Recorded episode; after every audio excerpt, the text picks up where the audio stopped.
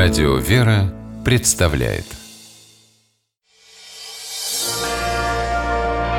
Прогулки по Москве. О видимом и сокровенном Здравствуйте, дорогие слушатели, меня зовут Алексей Пичугин, и мы отправляемся гулять по Москве. Сегодня по нашему городу мы гуляем вместе с преподавателем истории, москвоведом Михаилом Хрущевым. Михаил, здравствуй, здравствуй, Алексей. Здравствуй. А, идем на улицу Большая Серпуховская. Уже одно название этой улицы нам о чем-то может сказать. Э, практически в самом центре от Садового кольца она уходит в сторону метро Тульская. И до одноименной станции метро, станции метро Серпуховская, мы доезжаем, поднимаемся на поверхность и оказываемся возле э, любопытной церкви красного цвета. И здесь я предоставляю слово уже Михаилу. Ну, я уточню, что любопытная церковь красного цвета прямо сразу от выхода из метро может увидеть только человек высокого роста. Ну, она высокая, там за забором ее видно. Да, дело в том, что там церковь отделена от входа в метро а, забором серии по 2, которым тут недавно исполнилось 60 лет, кстати. А автор в, в Соединенных Штатах живет, кстати, до сих пор, да. да но не этому забору, а вообще самому забору по 2, 60 лет, да, это такая примета времени, примета историческая. Там за территорией, собственно, за этим забором находится территория метро, строительства метростроя, а за ней уже прячется церковь Вознесения на Большой Серпуховской, Вознесение за Серпуховскими воротами. Тут в двух словах буквально, э, почему Серпуховские ворота, почему здесь? А, вот у нас недалеко Садовое кольцо.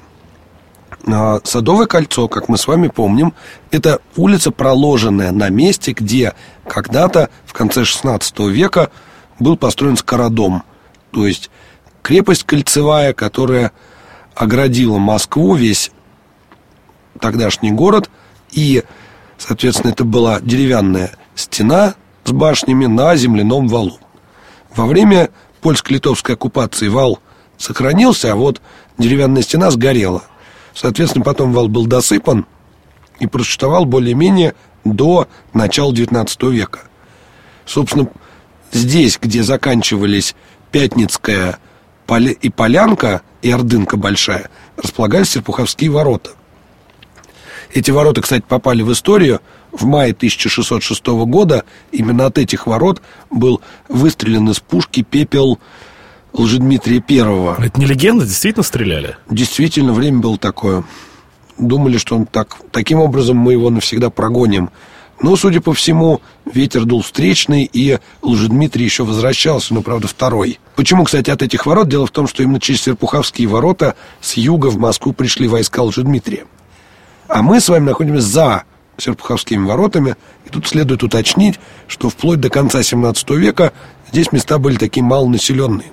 Южное направление могут татары в любой момент прийти, поэтому здесь были огородики, и особенно люди здесь не жили. В конце 17 века, в 1696 году, здесь, за Серпуховскими воротами, была построена деревянная церковь Вознесения Христова, которая просуществовала буквально совсем недолго.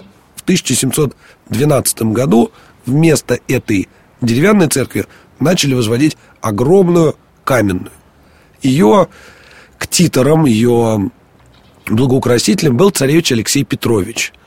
Алексей, следует ли уточнить, почему продолжили строительство церкви только в 1760-е годы. Уточни, конечно. Потому что все даты, они такие, могут быть весьма неизвестные.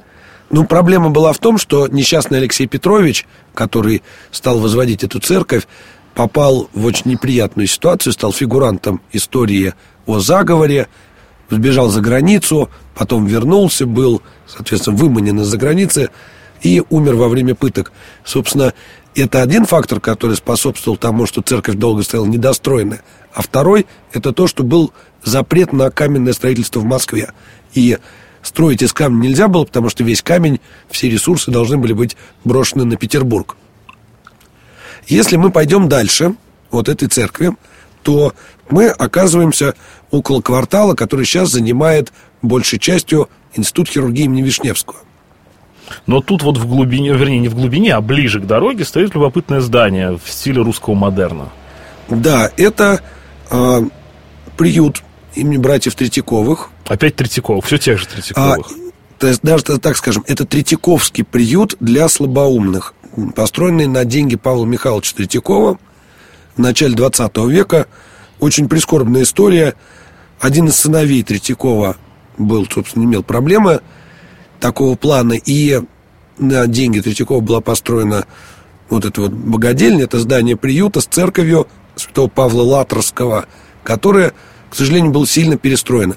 Вообще весь этот квартал застроен был разными благотворительными учреждениями. А мне, кстати, прости, что перебиваю, очень напоминает это здание, но если внимательнее посмотреться, наверное, а, гораздо больше различий можно найти, но очень напоминает э, само это строение здания э, бывшей Пятой Градской, а теперь больницы святителя Алексея.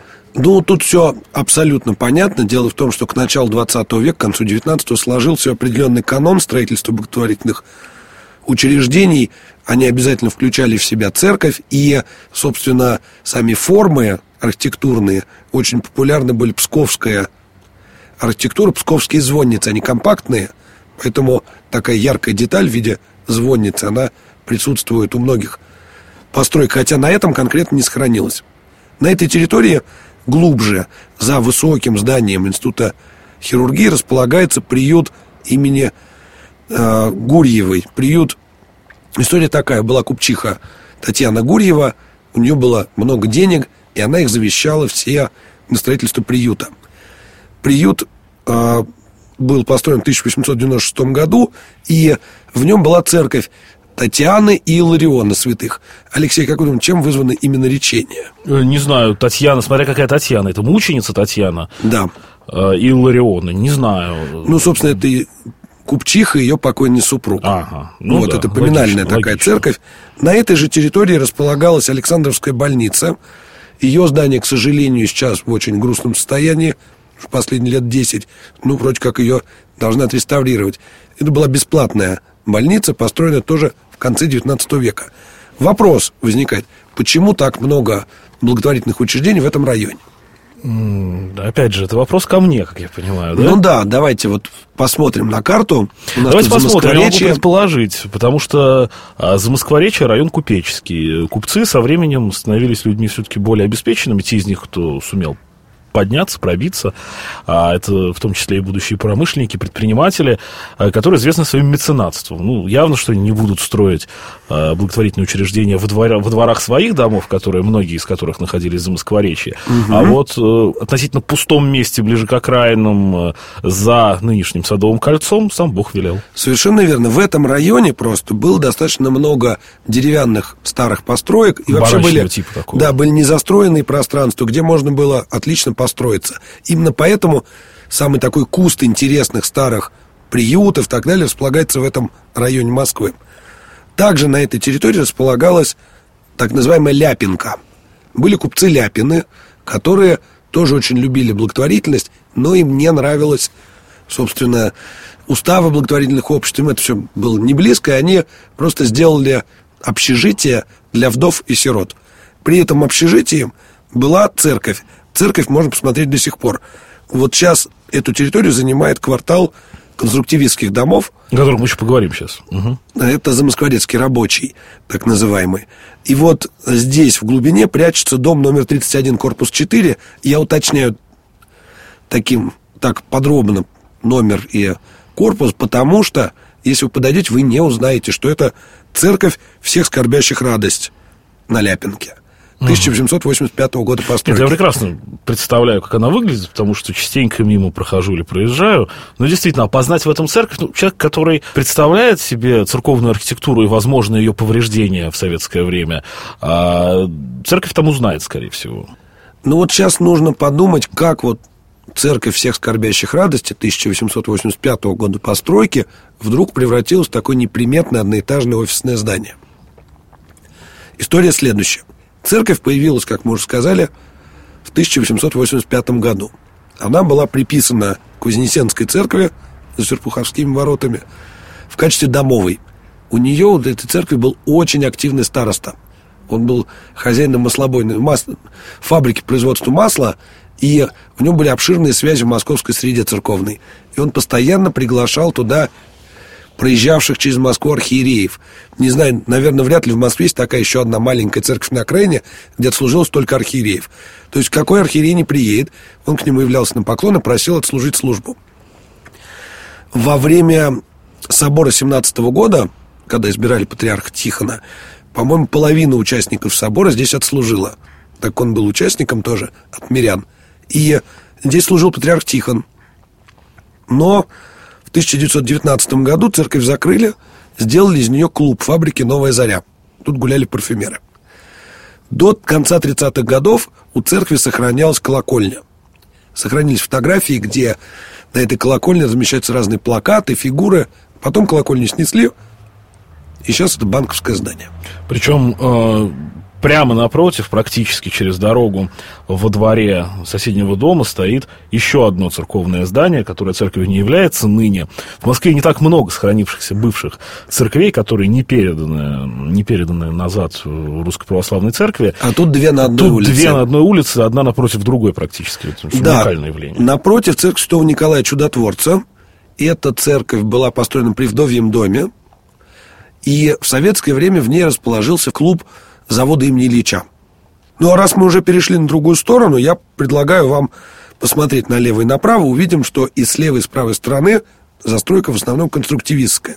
Тоже не так часто встречается в Москве, всего несколько районов, и те относительно недалеко от нашего места нашей сегодняшней прогулки, где сохранился такой заповедник конструктивизма.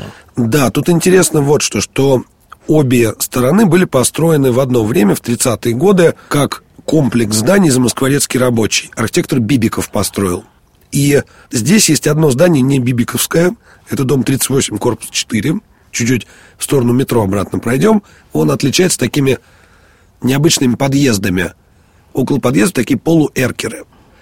А это здание, если вы внимательно гуляете по Москве, особенно по ее окраинам, сразу вызовет у вас стойкие ассоциации. Улица Русаковская – Алексей, наверное, знаешь. Там есть иде... клуб? Нет. На Русаковской улице, недалеко от современного третьего кольца, есть группа трех-четырехэтажных домов, точно с такими же подъездами, с такими вот а, а ну, конечно, там же есть целый поселок конструктивистский, конечно, да. конечно. А этот вот отбился от стаи и вырос в Серпуховской в окружении других домов. И это, между прочим, не кто-нибудь, не Иванов какой-нибудь строил, а Иофан. Борис Иофан. Борис Иофан. Это один из первых московских проектов. Причем интересно, вот конкретно... Если при Корбюзье... Ну, что делать? Иофан тоже хорош, в Италии хороший, учился. Кто, кто спорит. В любом случае, этот дом предназначался также для замоскворецких рабочих. Но он был получше окружающих, и его передали сотрудникам НКВД. Такая вот трогательная история. Если двигаться дальше по улице Серпуховской от центра, мы доходим до угла с улицы Павла Андреева. Рабочий который погиб в революционные годы, а дальше, собственно, за Павла Андреева по левую руку у нас завод имени Ильича. Его дворец культуры, кстати, тоже любопытный довольно. Да, и по правую руку будет уже начинаться новая заря, фабрика. То есть мы уже пришли, собственно, от мест, где проживали рабочие, к местам, где они трудились. И, наверное, следует упомянуть, что именно на территории завода Ильича бывшей фабрики Михельсона летом 18 года было покушение на Ленина, а, собственно, подозреваемую Фанни Каплан арестовали, собственно, на Большой Серпуховской. А это здесь было? Да, это все происходило здесь. То есть здесь такой исторический, революционный район. Ну, рабочие жили, рабочие трудились, рабочие протестовали. Совершенно верно. Я думаю, что нам не стоит идти дальше в сторону Даниловского рынка, тем более, что это тема для отдельной экскурсии, и мы это все тоже посмотрим. Сегодня мы по Большой Серпуховской улице гуляли вместе с преподавателем истории, москвоведом Михаилом Хрущевым. Спасибо. Я Алексей Пичугин. Гуляйте по Москве, любуйтесь и любите наш город. Будьте здоровы. До свидания. Прогулки по Москве. О видимом и сокровенном.